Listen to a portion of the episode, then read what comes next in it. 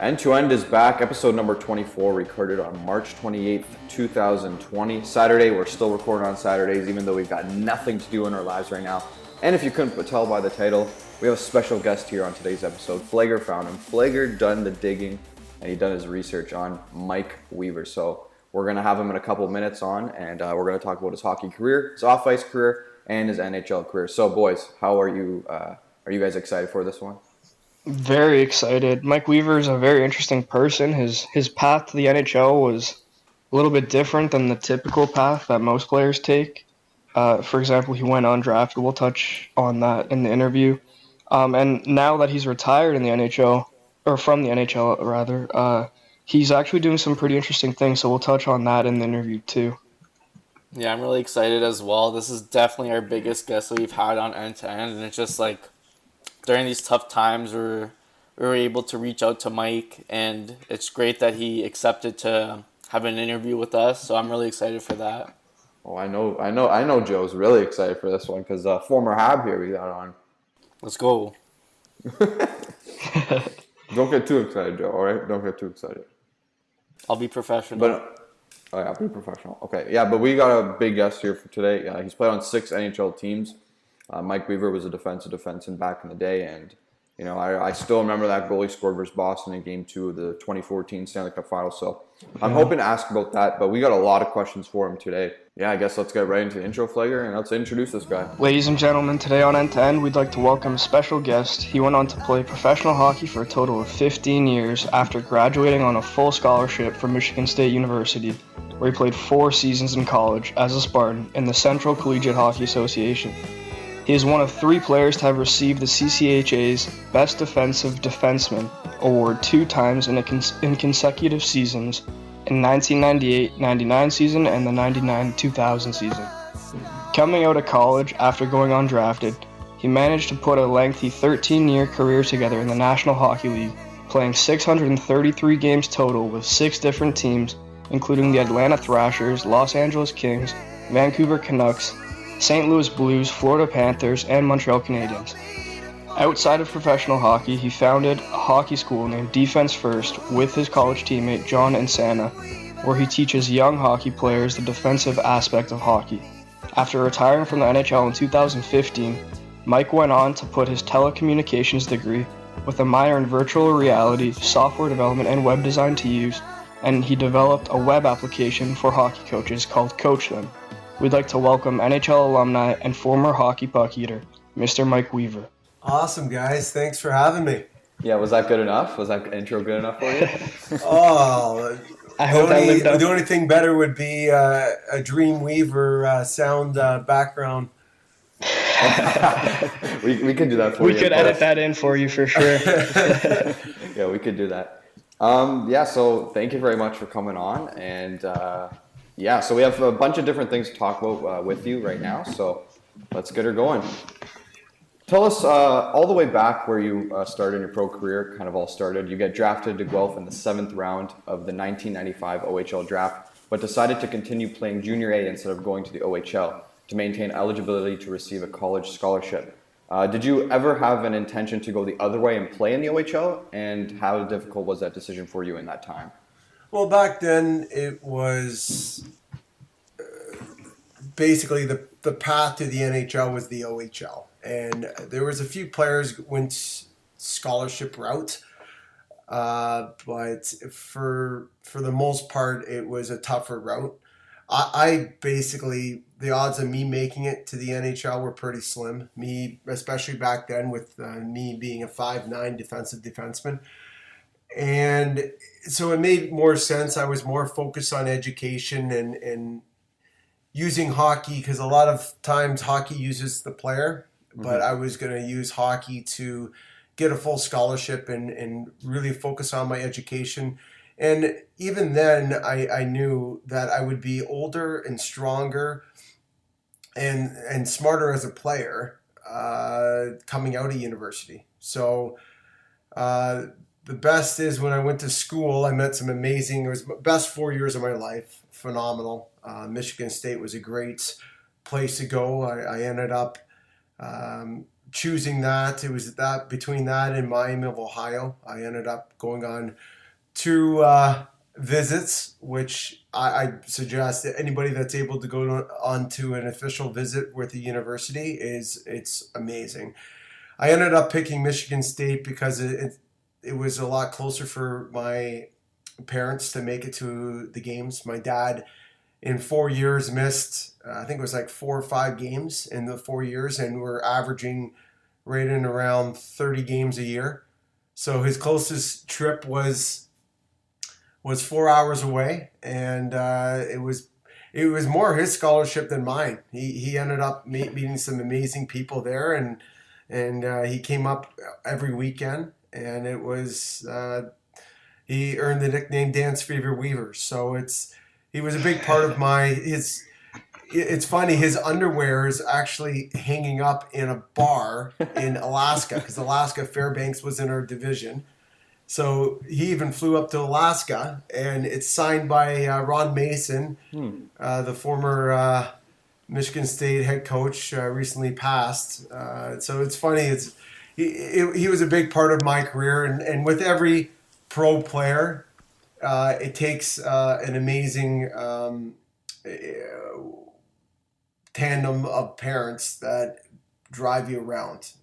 So I ended up getting a telecommunication degree, minor in virtual reality, software development, web design, like you said. And it was something that I really loved that I did that, because now at some point, whether you play in one game in the NHL or 633 games like myself, you're going to have to fall back on education.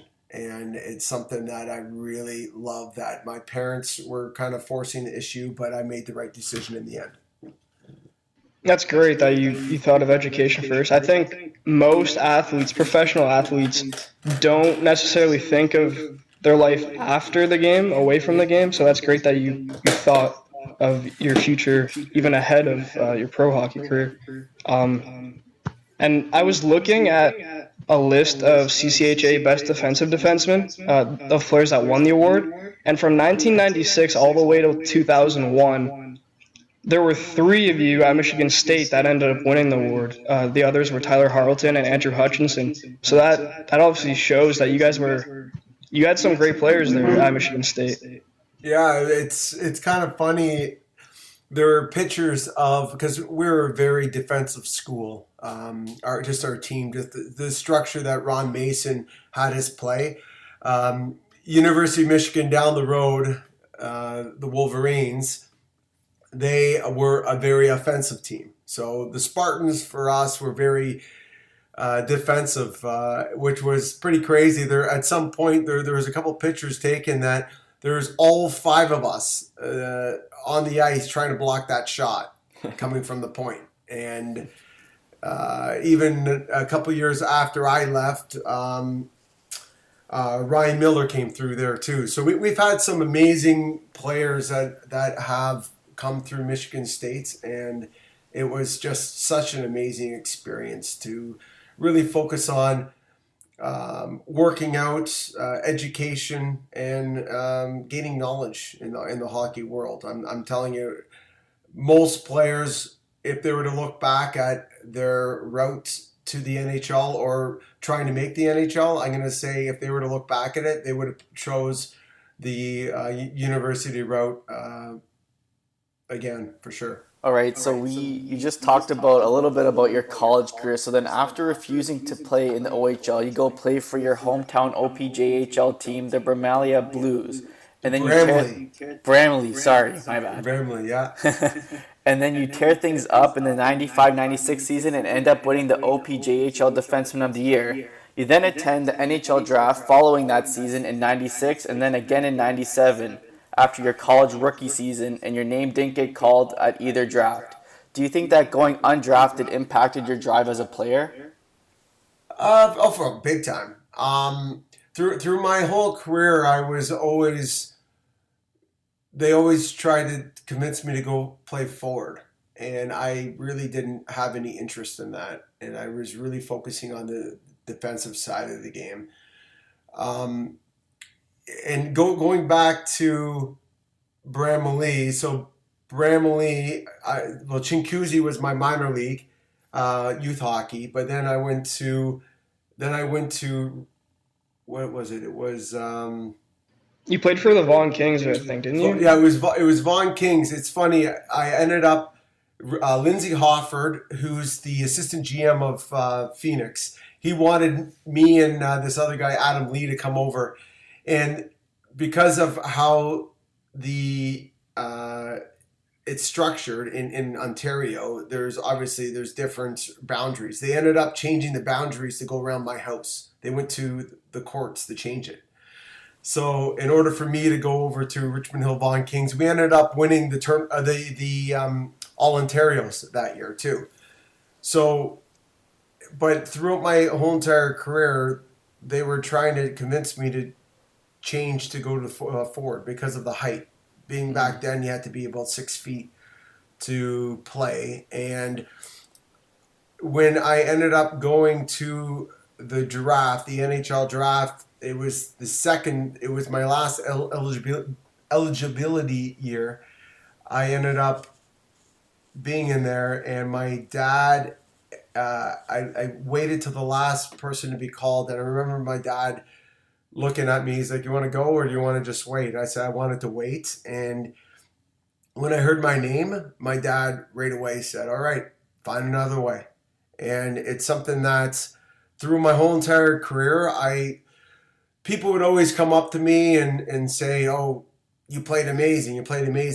And even though I probably did, I would always say, "Well, I could have played better." And you almost need that kind of drive to become better every single game in order to make it. But it does take it really does hurt you a little bit as well, because you really start saying to yourself, you're not good enough. But that a little bit of that really does help you strive to the next level. And with every single training camp I went into, I was never given it. I always had to earn it. With every single game, I had to earn it. I remember I was signed with Atlanta Thrashers as an unrestricted free agent. And it was with Don Waddell was the GM that year. And he just loved college players. And he was ahead of the curve as far as NHL teams going after university players. He ended up bringing us in, and all the rookies, he told us to go down to the minors, which would have been the Turner Cup, which would have been the Orlando Solar Bears, and we ended up winning the Turner Cup that year. But his main job was he told us to go down there and learn how to be professional. So that year really did help all the rookies really grow as players, and paying attention to the older players and seeing how they handle themselves as pro players. Mm-hmm.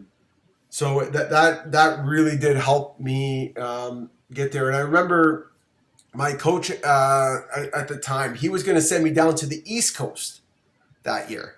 Wow. And before they wanted to send me down, they wanted just me to get a game. And I ended up, I missed the first 10 games, and I got into the 11th game. And after they put me in, they told me after we won the Turner Cup, they said, once you played that game, there was no way that we were sending you down. So it's something that there are two different types of people. There are people that, when given that opportunity, they stand up and they take advantage of it, or there's the other person that is given that opportunity and they either just get by or they kind of shy away from it, right? So it's something that I've always challenged myself during the year, during training camps, during regular season, and especially in playoffs. Am I going to be that person that's going to stand up and take control? Well, obviously you did that. You turned your hockey career into a a very long one, lengthy one. I was just curious, though. I wanted to ask you, I know, obviously, you just mentioned that you signed with the Thrashers straight out of college, but were you in talks with them at all during that final season of college? Like, did you know where you were going to end up right after you graduated? Did you know that you were going to go play professional hockey? No, well, I had... right when I finished my last game at Michigan State, I was able to sign a pro contract. And because of that, I ended up getting an agent. And from there, we were able to figure out that Atlanta was interested in me. And I had the option of going right out there, and they were getting into playoffs, and I said no, I kind of wanted to wait till the following year. So from there, I just signed. It was a two-way contract with Atlanta. So that's kind of how that went. But the one thing that I always did, even though I signed a pro contract, I was designing websites on the side. So I was trying to stay relevant in my using my education. So while everybody was losing money on the plane at the poker table, I was designing websites for people. Wow. So, you know, inside college hockey, Inch? No. Yeah, so I ended up designing their website. I think they've redone it since then. Yeah, there's a few websites that I did, but really I was just kind of screwing around and having fun with it, but kind of staying relevant because that really helped me. I designed my hockey school websites up till probably about 7 years ago. Why is that? Why did you stop designing them? So it's something that you always got to think of the future, and that's one of the things the NHL Players Association finds it difficult to prepare their players for post-career, because it's all about staying in the moment and instead of looking to the future, because if you look to the future, you're not focusing on the moment at, you know, right now. So all right, so obviously you mentioned about your first training camp with Atlanta, with that I believe that was in 2001. Mm-hmm. I know they drafted Kovalchuk that year in 2001. Did you get a chance to ever like interact with them during that training camp? Kovalchuk, no. Would have been the following year. I played, would have been 16 games, or was it, I can't remember. It was either 16 or 40 games. It was one of, I think it might have been. Your first year was 16, I think. And then, then you played 40 the second year. Yeah. Well, I remember, so when I had my rookie party, which is the party that you kind of get out of the way. So it's a rookie party, and basically you basically take the team out for dinner. So I remember showing Pasi Nurminen, who was a Finnish goalie. It was his and I rookie party. So we ended up going to Montreal at Los Chavats. That's a good city to do your rookie party in. Oh, yeah. So I remember sitting down at the table, and I was sitting there, and everybody kept on saying, they're like, hey, as long as they don't order the beluga whale caviar, I think you guys should be fine. So sure enough, I'm like, oh my God, what's that? Did they order? They're like, no, that's not the beluga whale caviar, but that the other side of the table is. I'm like, oh God, it's like a $10,000 dish or whatever. Container. It's fish eggs. Yeah, okay, yeah. Yeah, no, I know what caviar is, but it's an expensive dish is what you're saying. Oh, crazy. So, yeah, so it's funny. Well, the dinner was about $40,000. But luckily, it was just Pasi Nurminen and myself had to pay $5,000 each. And then Kovalchuk and Heatley ended up taking down the rest because of their big contracts. But yeah, I still have the plate from there and the beluga whale caviar container too, the metal container. I still have it. Everybody signed it. You were on a two-way contract at that time too, weren't you? I was on a two-way contract. Yep. That is a hefty bill for a rookie. Player. It was a two-way call, but I played. That was the year I played 40 games, so I had a pretty good run. And then Hartley came in, which it's funny. He was all about tall defensemen, even though I was player of the game out of those 40 games. I was probably player of the game about 4 or 5 times. I was partnered with Andy Sutton, so it was he ended up keeping Exelby and pulling up Exelby and sending me down. And then after that, I didn't get a shot till the next year. I came up for one game. And then after that, I was released from my contract, which was awesome because it really set up the rest of my career. What was playing Atlanta like? Like, I know it's not really, to me at least, it's not really the most ideal hockey city in the world. Like, what do you think of your experience there? It was special to me because it was my first team, but yeah, like it was embarrassing how bad it was. They had a 10 o'clock games sometimes that they would have. It was a school day. So basically they had a whole bunch of these schools come in. So like 10 a.m. you're saying. It was pretty crazy. The first and second period, everybody screaming, yelling. It was pretty electric. But the third period comes up. We come out and all the kids go back to school. So there might have been 5 people in the stands. So yeah, it was pretty embarrassing. Obviously the NHL, looking at it now, probably wasn't the best place to put an NHL team, but they learned from it and they ended up moving it. So Winnipeg, which that's a pretty big. That's a huge hockey city, man. Yeah. Yeah. You ever watch a playoff game? Like, just on TV, that they white out the stands in Winnipeg, and the fans are nuts there. Yeah. The only thing they probably wish they had was a bigger rink, because that only holds, I think it's like 13,000. I think it's one of the smallest in NHL, you're right. Yeah. Mike, quickly, I want to hop back to talk about your IHL and AHL career quickly. There's this saying that defense wins championships. And you went on to win 2 championships in pro hockey immediately after college. You won the 2001 Turner Cup with the Orlando Solar Bears in the International Hockey League. And the following season, you won the 2002 Calder Cup with the Chicago Wolves in the American Hockey League.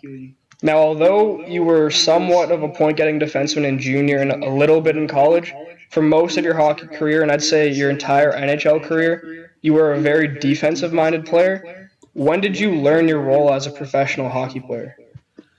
Well, to be honest, I had maybe one half-decent year in university and one half-decent year in juniors. Other than that, I realized I took a lot of pride in blocking shots. I took a lot of pride in outthinking the opponent.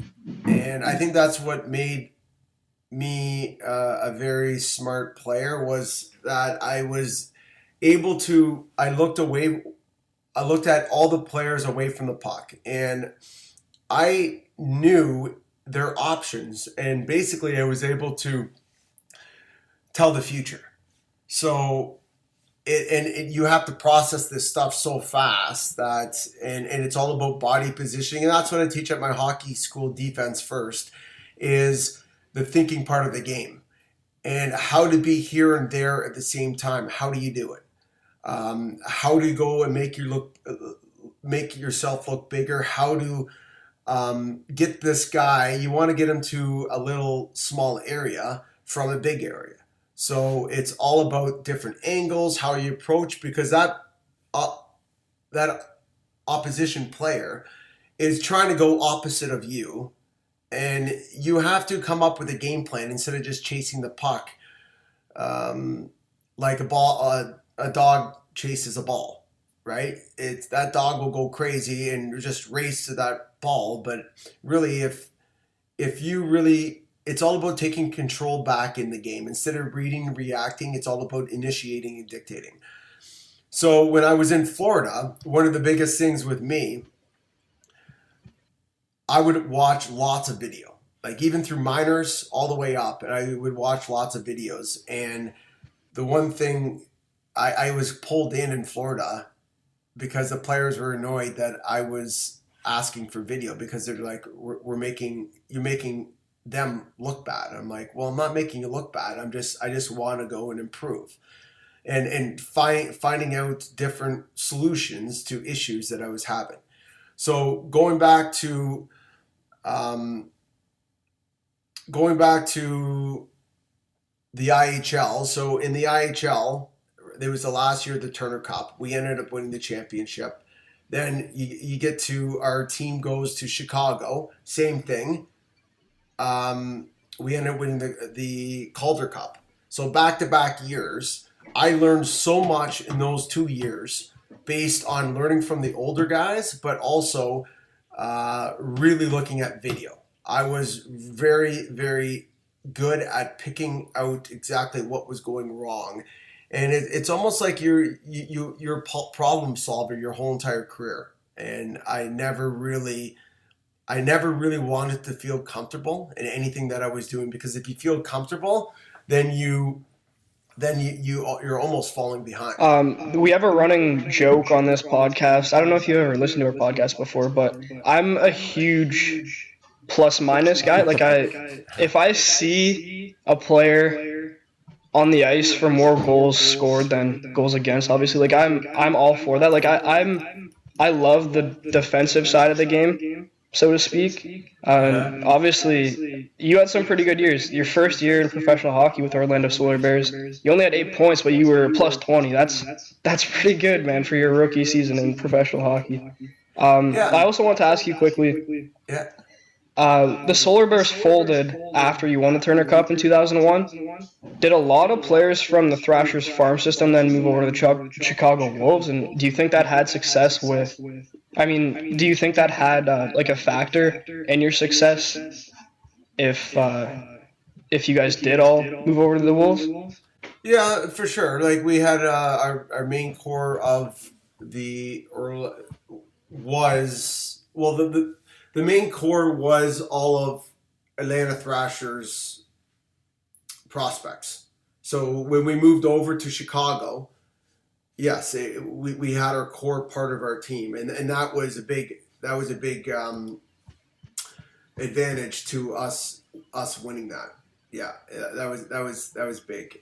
Chicago Wolves was a great franchise, and they treated their players like NHL players. So it was a really amazing experience to be with Chicago also, yes. Okay, and now kind of shifting things to your NHL career. So the path you took to the NHL was obviously long and clearly, as we mentioned. You played your first NHL game with the Atlanta Thrashers in the 2001-02 season. How was that first ever game in the NHL, and what was your welcome to the NHL moment, if you can point out one that you'll remember for the rest of your life?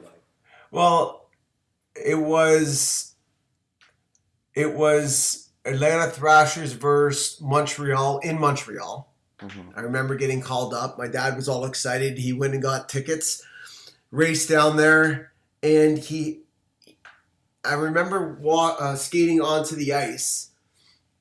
I can't remember who it was, but it was a guy behind me, and as we're walking out for the start of the game, he's just like, "Mike, this is officially your first NHL game now." And I'm like, oh my God. It kind of got me all chills, especially going out in the Bell Center. And I ended up getting scored on the power play. And it was who was it? It was Gilmore. I ended up getting scored on by him, and I got kind of beaked at when I got back to the bench. Mm-hmm. But it was pretty cool. Obviously, it's a guy that you watch growing up, and all of a sudden you're playing against him.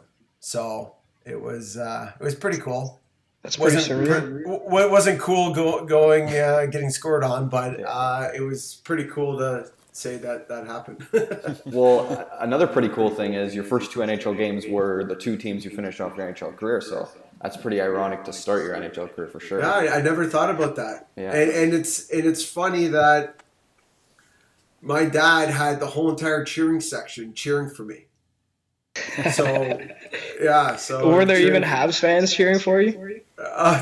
Yeah, especially in Montreal, but he ended up rallying them up to have the whole entire. So.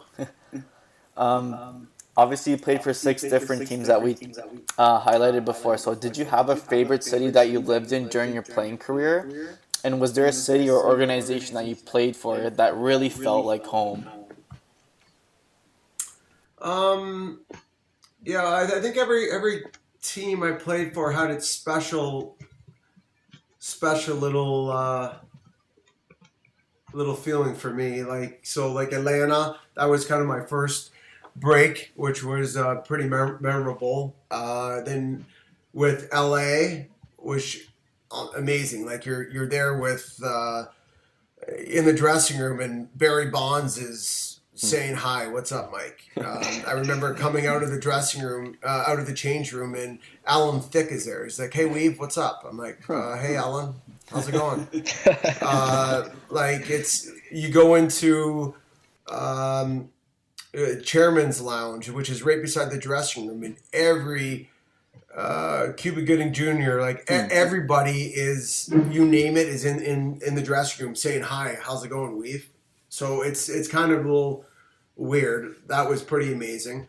And then Vancouver, it was St. Louis. It was a very amazing small.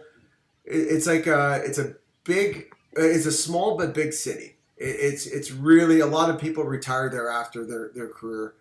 It was pretty special in St. Louis. I had two amazing years. We ended up going from last place in the NHL in January to winning to making it playoffs, so which was pretty amazing. And it's funny, St. Louis ended up doing that just recently. Yeah.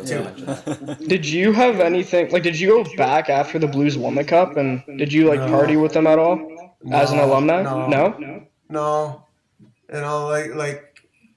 I never did that. But then from there would have been. Vancouver. I assisted on Trevor Linden's last ever goal scored. That's pretty cool. Which was pretty cool. Yeah, that's pretty awesome actually. Yeah, and then from there would have been Florida. How could you not love Florida? Even though the fans there were good, but obviously it wasn't packed houses. But every single day after practice, I'm playing street hockey with my son in shorts. That's so nice. All through the winter time. And then from there, Montreal, it just probably the best franchise in all of sports. It's phenomenal, and making that run. The year that we ended up beating Boston in Game 7 to go to the semifinals, and we lost against the Rangers, but I think it was just that Game 7 was our Stanley Cup, Game 7. So, I want to comment a bit on that. I'm a huge Montreal fan. So I remember, I don't know if you remember this distinctly, but I remember the goal you scored in Game 2 versus Boston. Was that one of your bigger goals of your career, you would say? Yeah, for sure. Yeah, exactly. Yeah, that was probably the biggest. My other one that I I loved too was when I ended up scoring with, I think it was with Florida against Brodeur. I ended up scoring from the point and he got pulled. They were probably thinking. Like right afterwards, you mean? Yeah, they're probably thinking if Mike Weaver could score on you, you're getting pulled. But yeah, I always like to joke that I remember every one of my goals. Because I didn't have a lot of goals scored. You had 8, I think? Or no. Yeah, so, something like that. Yeah. It's, I think a lot of guys, when they go to training camp, they try and do too much. And there's a reason why they were chosen to come to that training camp. And I think what helped me as I found out at an early age, I learned at an early age what exactly I was good at, and staying true to that, I think really did help me out, and for me not doing too much. I wanted to ask you something quickly about your time with the Habs. What was it like playing for Michel Therrien? What was your relationship with him? I've heard many mixed things about him. Therrien? Yeah. Well, it's. It's funny. I'll tell you guys a pretty funny story. I was when I would have been LA. No, it would have been Vancouver and Pittsburgh. So I ended up having a choice between Vancouver and Pittsburgh, and my wife was pregnant at the time. And we ended up saying, okay, let's go. It's either a 4-hour flight or a 4-hour drive. So I ended up saying Pittsburgh, we'll go to Pittsburgh. We ended up going there. Therrien was the coach. I did amazing during the camp. I killed it. I ended up scoring on a breakaway. Defensive defenseman scoring on a breakaway. Wow. Yeah, it doesn't happen. So it was pretty awesome. I was playing monkey in the middle with Sid and Colby Armstrong, and like it was just like I was in awe about the whole situation. And like even Sid's just like you made this team for sure, hands down. So I ended up getting called into the room last cut. I ended up getting called into the room, and I thought they were going to tell me to get a place and hit. Therrien and Ray Sherrill, the GM, were in there. And Terrence's just like, well, I wish I had a better French accent, but he's just like, hey, Mike, I think we're going to put you on waivers. And I'm like, oh, kind of sucked. And so I'm like, okay, how I always did it, I didn't get pissed off. I'm like, well, thanks for the opportunity and best of luck. So I get a call from my agent about 5 minutes later saying that Ray Sherrill wanted to keep me, but he let Therrien make the decision. So they wanted to keep Nasruddin, one of their players. So I ended up saying, okay, fine. So I ended up, I guess Vancouver picked me up on waivers. So I drove back 4 hours. 3 hours later, I was on a flight to Vancouver. And I ended up playing that year. That was the last year of Trevor Linden. I assisted on that goal. And fast forward, I'm in Montreal. Yeah. Oh, sorry, no. So then that year, they ended up Therrien got fired. Yeah. Nasruddin went down.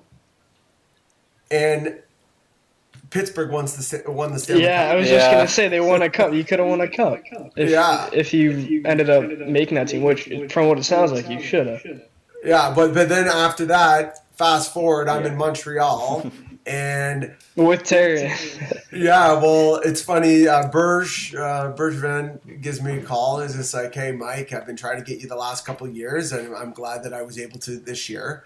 And then Therrien calls the second call, and he's like, hey, Mike, hi, how's it going? And I'm like, yeah, well, last time we talked, you were putting me on waivers. So it's funny, not even a month into that, he was calling me Dream Weaver, because that turned into a pretty good playoff run, and everybody had had signs in the stands saying Dream Weaver, and it was pretty amazing. So awesome. Then when you were in Montreal, what was it like playing for him then? Well, he's it's funny, the whole entire bus is waiting outside. Therrien comes in, and so like everybody, the whole team's on. Owners, team, everything. Everybody's there. Assistant coaches, everybody waiting for Therrien to come. He comes on the bus and he puts his briefcase at the front, and then he goes back for a smoke. So the whole team is waiting for him to get on this bus, and he has to have a smoke first. So anyways, then he comes on.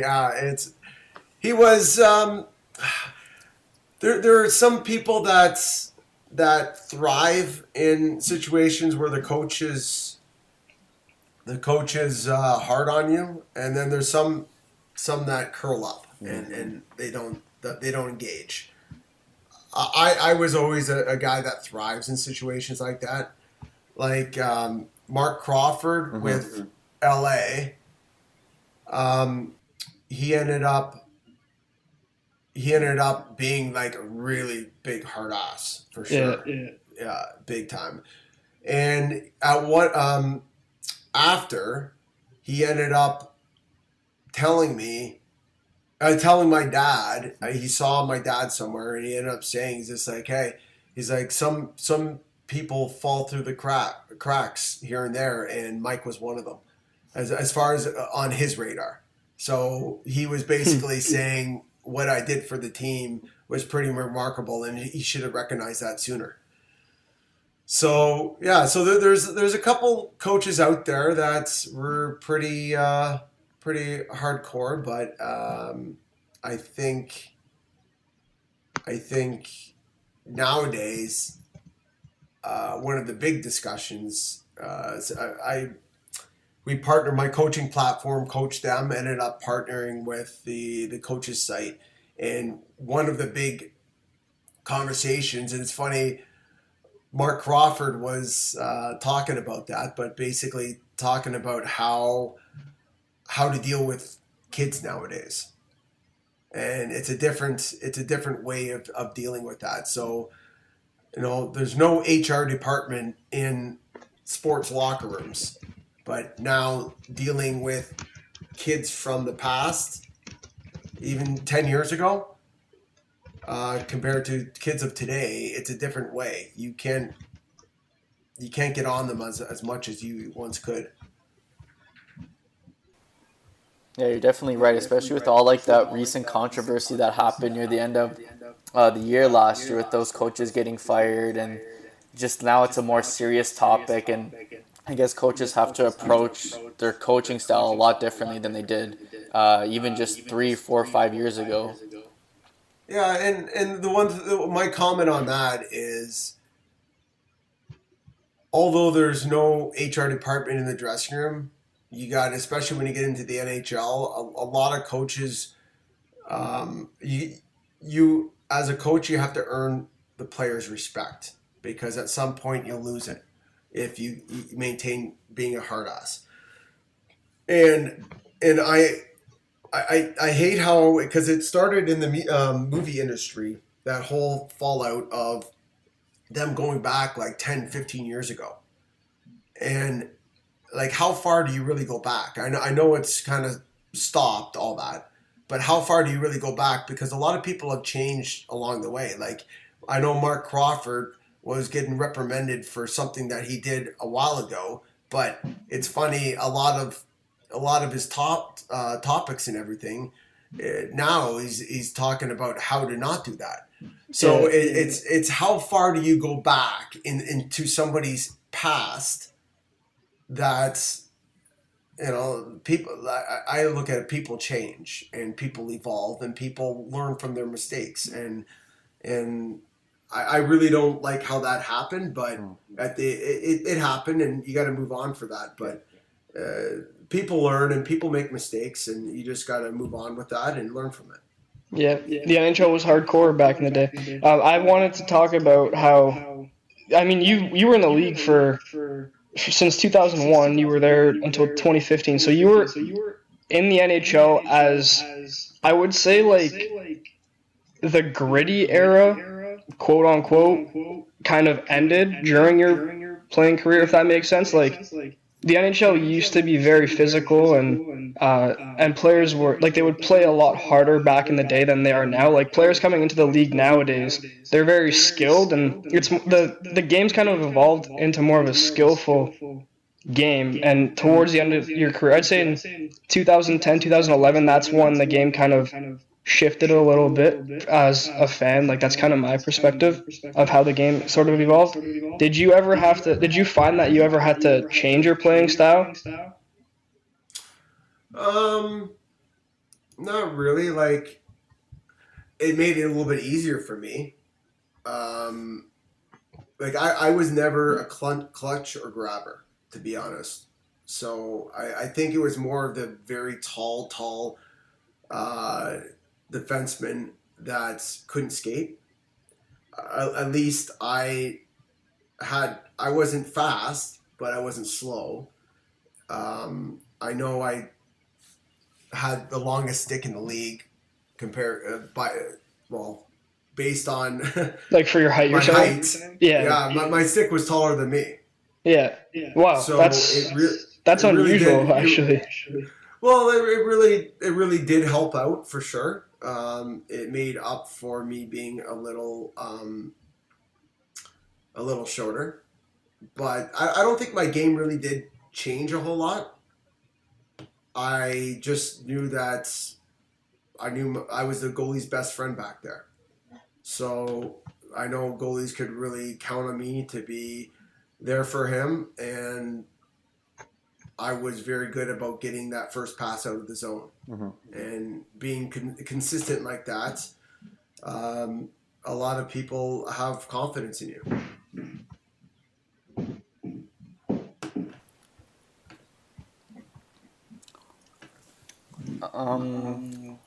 Even though you're not playing in the league anymore, obviously you still watch hockey, but do you still keep in shape, like how you kind of train for the NHL? Well, I'm going to say a lot of basically almost all my friends that I talk to still, nobody works out. We've been told what to do our whole entire life, what to lift, where to go, what to run, where to run to. And it does take a toll on you. I don't watch a lot of hockey. Maybe I might watch one or two games in the playoffs. That's about it. I don't watch hardly any hockey. It's just, It was just very tough through your whole entire career, like 15 years of doing that, and every single day watching video. So it was very tough. At some point, I'm going to get back to working out and maintaining myself. And for the most part, I'm pretty. If somebody was to see me, they would say that I would be in playing shape, even though I don't do a whole lot. I think it's part of my genes. And I'm very active. And I'm very active too. So I'm not just sitting around. So, but yeah, it's something that I loved what I did.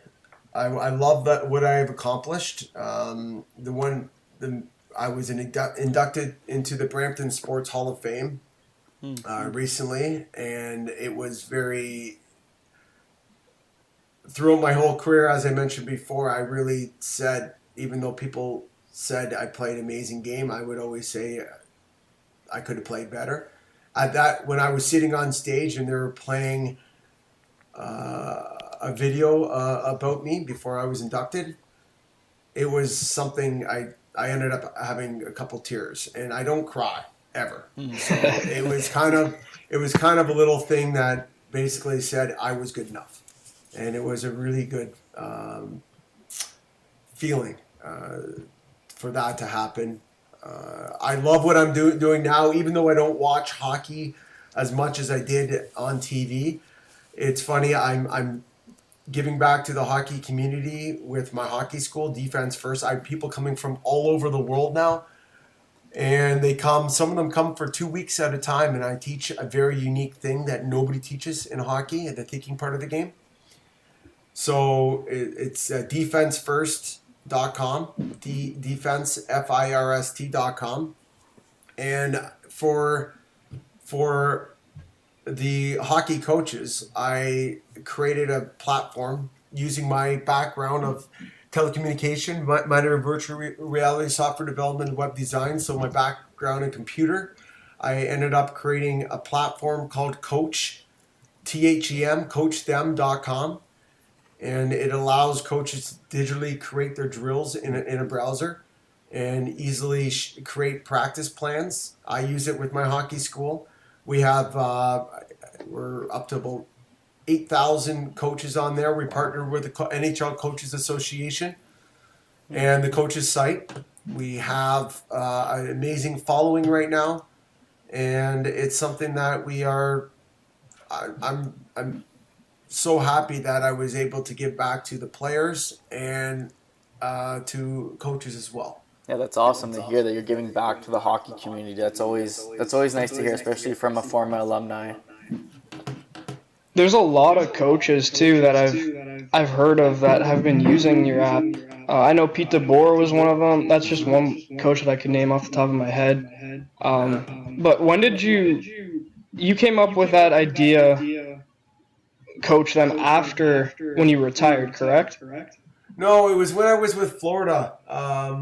With my hockey school, I felt that it was very tedious to create drills on a piece of paper and have to redraw them every single time I wanted to make a practice plan.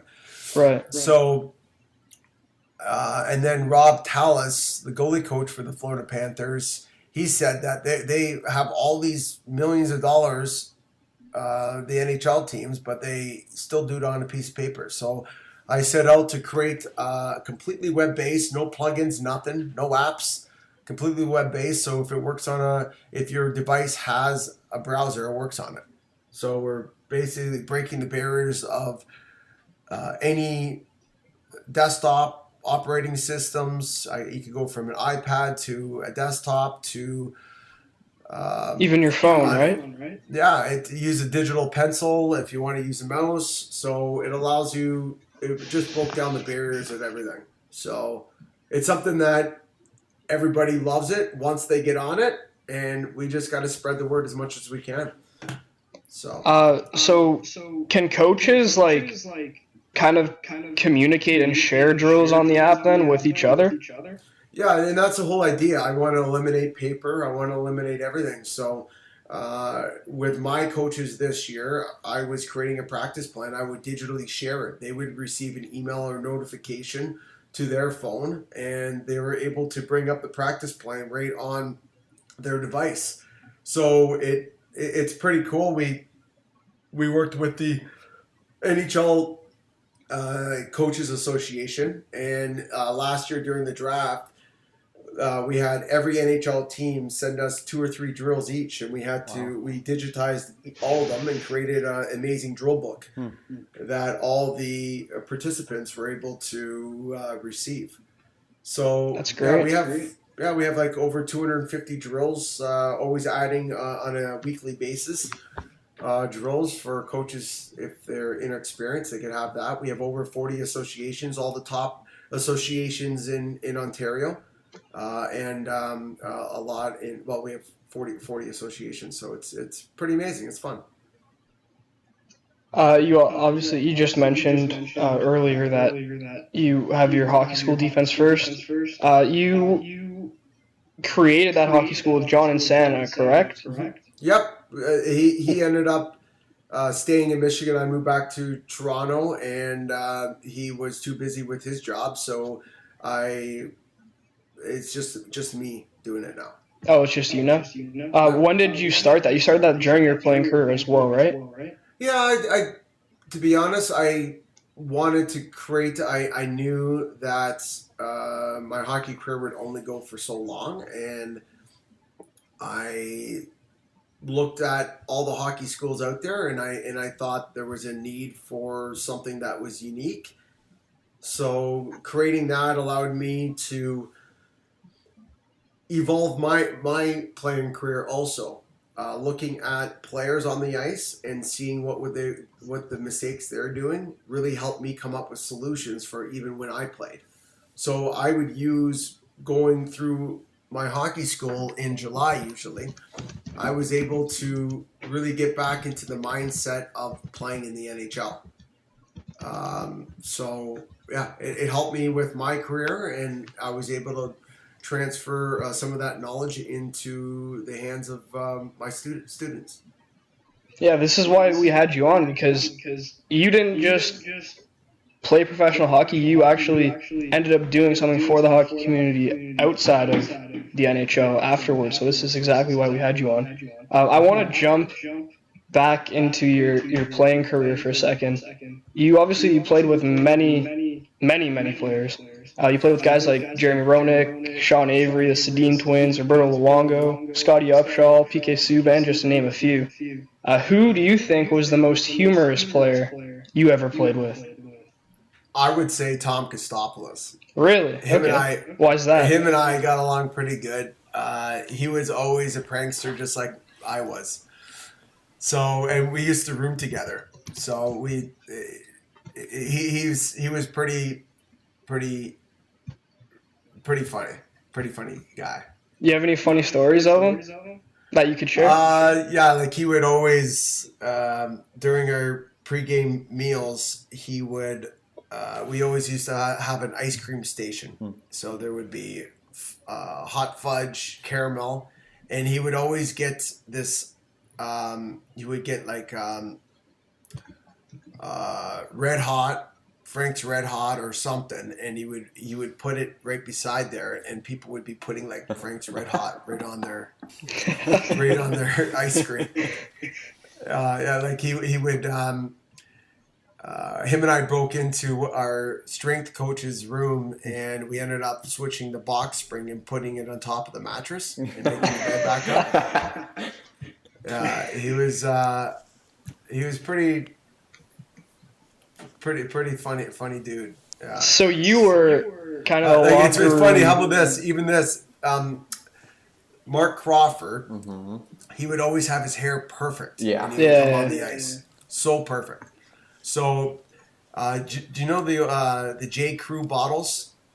They would have gel and they would have shampoo, but they looked exactly the same. The only thing you could tell is the little bit, it just says shampoo or it says gel. Yeah. Okay. But it's very tough to see. So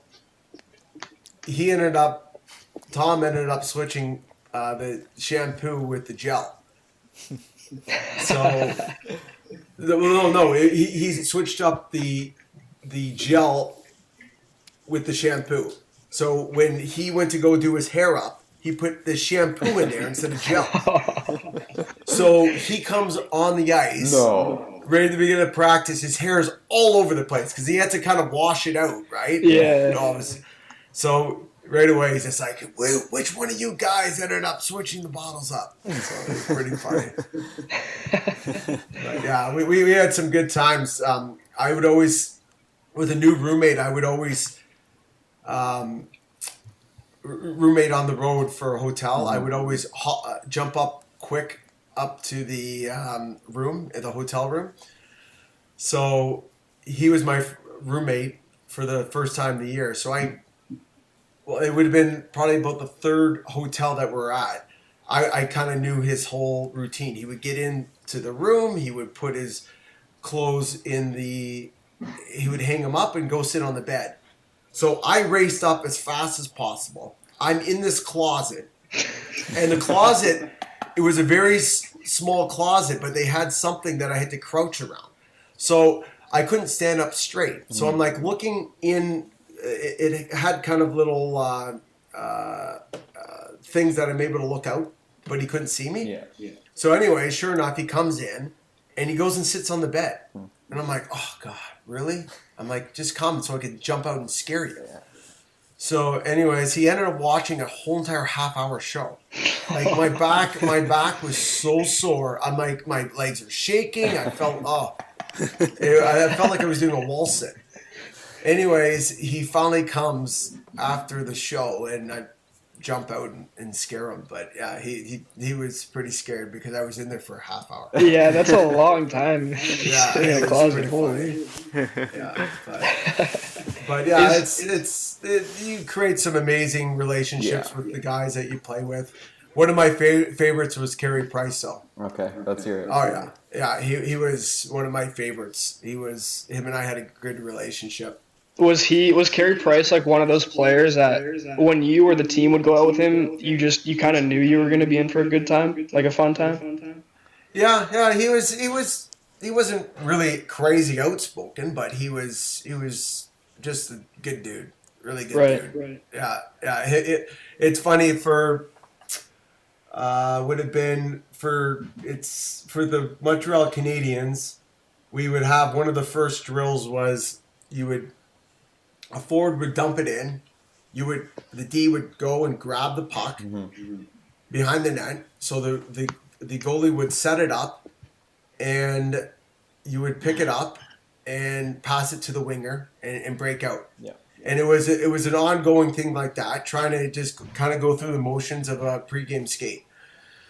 So anyway, for instance, I start going back there. He throws it in my feet.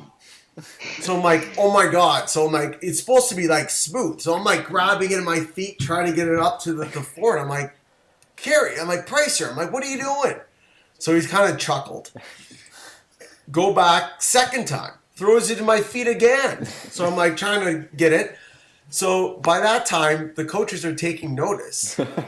I mean, and he's just like, and they're like talking amongst themselves. They're like, well, I'm assuming saying like Mike's not having a good pregame skate. I think we should take him out of the lineup. So, anyways, they started coming up to me. They're like, Mike, what's wrong? I'm like, Carey's throwing it in my feet. So, anyways, it turned into be like a funny thing that the coaches would all start laughing at it. It's pretty good. Yeah, but it's these little things, innocent things. Like it was something that it was just. A fun, you want to enjoy the guys on the road and you want to enjoy the experience. And I met some amazing people. So I just want to go to an off-ice question for a second here. I know last year around this time you attended Comic-Con here in Toronto, and on Twitter you posted 2 pictures with stormtroopers and Jabba the Hutt. So I got to assume you're a big Star Wars guy, correct? I was just doing that with my kids, but I do love Star Wars. Yeah. I'm not... How about this? I would dress up for sure. I'm totally into Halloween. That's one of my favorite holidays. Yeah. But I'm not a big comic guy, but I do like comics. Yeah. Well, I saw you attend last year, and I got kind of jealous because I want to do that with myself, but I can't really. Yeah. No. I know my kids absolutely loved it. I love the experience. I love getting out. We live in an amazing city, and it's something that's. We got to get out and experience. It's a little tough right now with everything that's going on. But yeah, it's almost like it's kind of the world's telling us that we're getting a little too crazy and you should look at around you. It's a lot of time we don't look around. We're so caught up in the moment of making money and doing work. It's a little pause in time that we're able to reflect on what we have accomplished and what we're doing wrong in this world as far as polluting the world. China's skies have never been bluer. Yeah. And I know Venice's rivers have never been clear. Yeah. So it's something that I think everybody should look around and to be honest, what you're spending your money on. Yeah, and how you're spending your time at home. There's so many things that, even though it does, like, the death toll is just, it's not obviously great. People are still not staying inside, which is, I think, it's just disrespectful. Yep. Mm-hmm. I really think that. We're here, and the one thing is that this virus doesn't look whether you're white, black, whatever whatever your background is, where you're from. It doesn't look at your color. It doesn't. Right. Obviously, it affects the older population a little bit more than the younger population, but it's something that we just got to look at the world. Like, we live in an amazing place, and why it's almost like the world's getting a little upset with us. Yeah. Do you have any additional hobbies away from hockey and obviously like your Coach Them and Defense First programs? I'm a pretty good handyman, to be honest. Yeah, I've been doing a lot of with my girlfriend's spa in Oakville. Mm-hmm. It's I've been basically doing a lot of projects in there and helping build stuff and build cabinets and take these cabinets apart and resize them. I used to do that when I was in high school. I took a woodworking class, and it's amazing. I'm able to utilize all those things I did back in high school. So it's fun. I'm really enjoying that. I love technology. So I'm always into fixing stuff and creating networks, and so it's I just love, and I'm really trying to focus on my personal life of just enjoying life and enjoying the moments and enjoying my family. So it's something that at the end of the day, your family's always going to be there for you. Right. Yeah. And Ron Mason, my coach at Michigan State, he would say, he came into my living room when he was recruiting me to come to Michigan State. He's just like, you got to look at your life right now as a triangle. And with each side, you got to keep them the same length. So on one side, you got your education.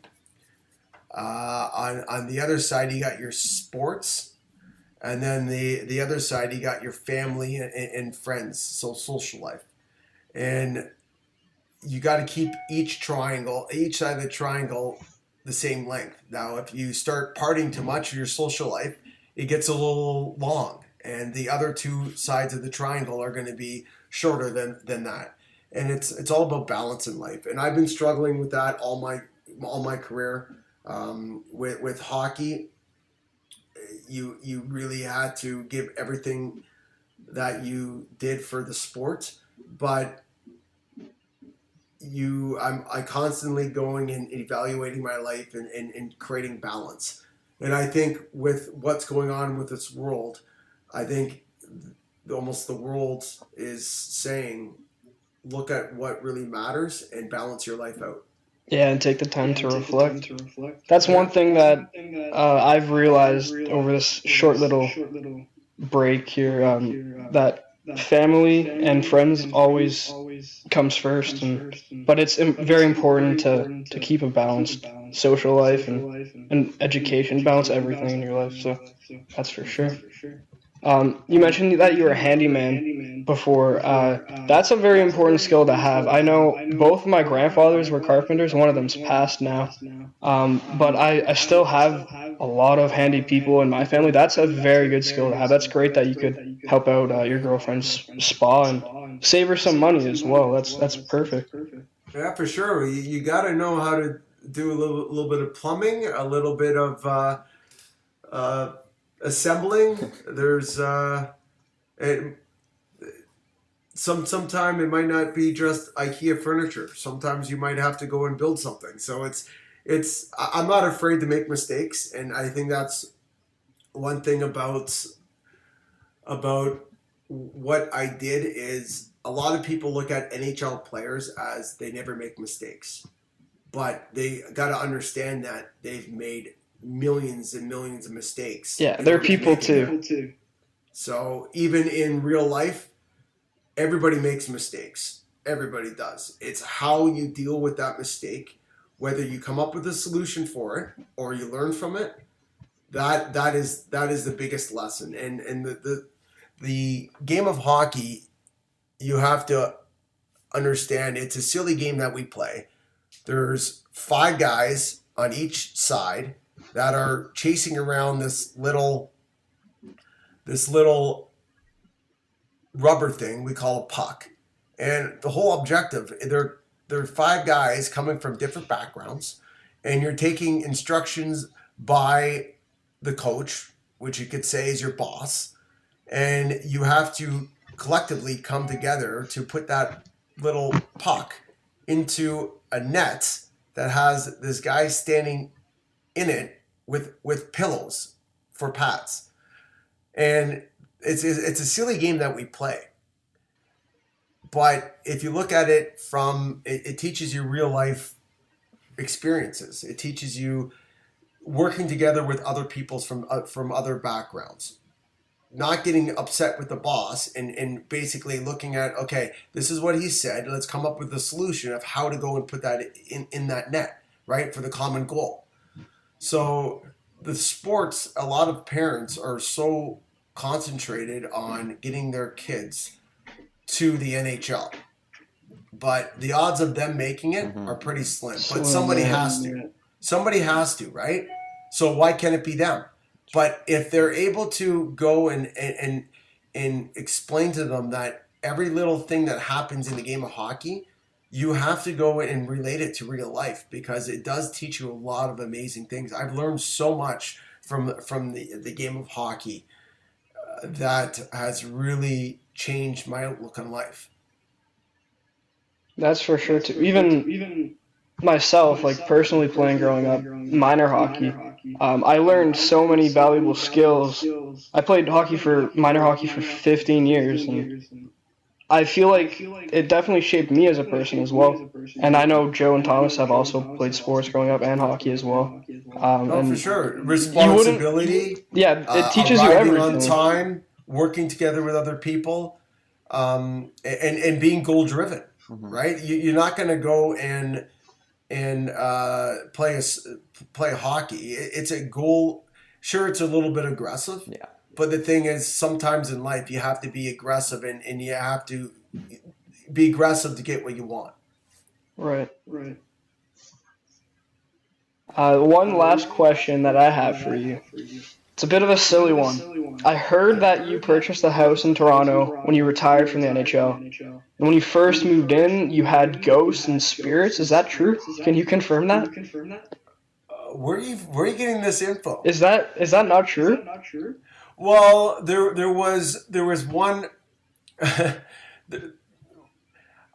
I believe, okay. I believe that there's somewhere else that we go after this. Yes, there has to be. For sure. I completely agree with you.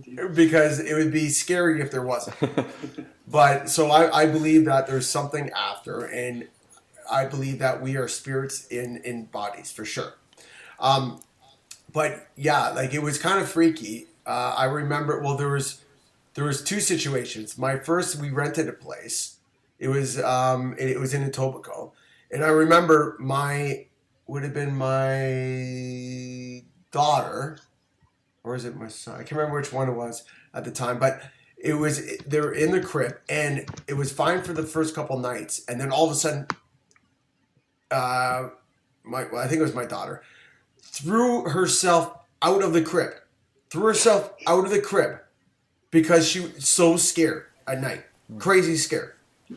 And it went like that every single night. Like for them to throw themselves out of the crib, it must be crazy. Yeah. So anyways, we ended up calling somebody because we didn't know what else it was, so we ended up, somebody was saying that we had some sort of a shapeshifter in there. Whoa. Which was crazy. It was freaky. But the freaky part about this is that they ended up doing something, and they're like, yes, we cleared it. The next night, a daughter was in there, slept through the night. Same thing. Never again. It ever happened. So if somebody doesn't believe in ghosts, that is kind of a freaky story for that. That's freaky. That's crazy. And it's obviously a baby that you know, and a lot of, they say youth kids are more open to the spirits and everything because they haven't been told that they don't exist, right? It's kind of like the world goes and you're kind of more open. I've also heard dogs are very prone to it as well. Like, I know there's been times where I've been at, like, a friend's house and the dog's just barking at nothing in the house, or in the room, I mean. That's crazy, though. So what'd you end up doing to – did you, like, get rid of them? Did you just move houses, or what'd you end up doing? Well, we ended up just calling somebody, and they ended up clearing the room. They didn't even have to – I don't think they – did they come to the house? I can't remember if they came to the house or not. But yeah, interesting. It's crazy. Yeah, pretty freaky story there. Yeah, where'd you hear that? Wait, why are you upset that I don't even know if I even posted. I might have. I don't know. Oh no, I saw. I did my digging. I did my research on you. Yeah, you did a great job. You guys did a great summary of what my accomplishments and what I did. So it was pretty good. Yeah, thank you for doing this. We really appreciate it. Yeah, I really enjoyed it. Yeah, thanks, Mike. We really appreciate it. We love the stories that you told and your insight and, of course, how you started, like, Defense First and Coach Them, like, how you kind of did on the side and then your web design. Like, you kind of – it's cool that you had, like, an understanding that given, like, your height and your capabilities, you kind of realized that, hey, this is not going to be my career forever. I got to have my education. So I think it's a really good message for those that are thinking about doing, like, the college route. So it's really thank you for doing that. No problem, guys. Anything you need, you let me know. Yeah, it seems like you're a Swiss Army knife. Like, you do handy stuff, you do ghost patrol, you play in the NHL, you do the coaching. And so, yeah, we really thank you for coming on. And, yeah, maybe we can have you on in the future another time. So we thank you a lot, Mr. Mike Weaver. Oh, for sure. For sure. I'll give you Tom Christopoulos' number. You could call him up, too. Oh, sure. Thank you. That'd be great, honestly. Yeah. All right. I think that's all we got, for today. Yeah.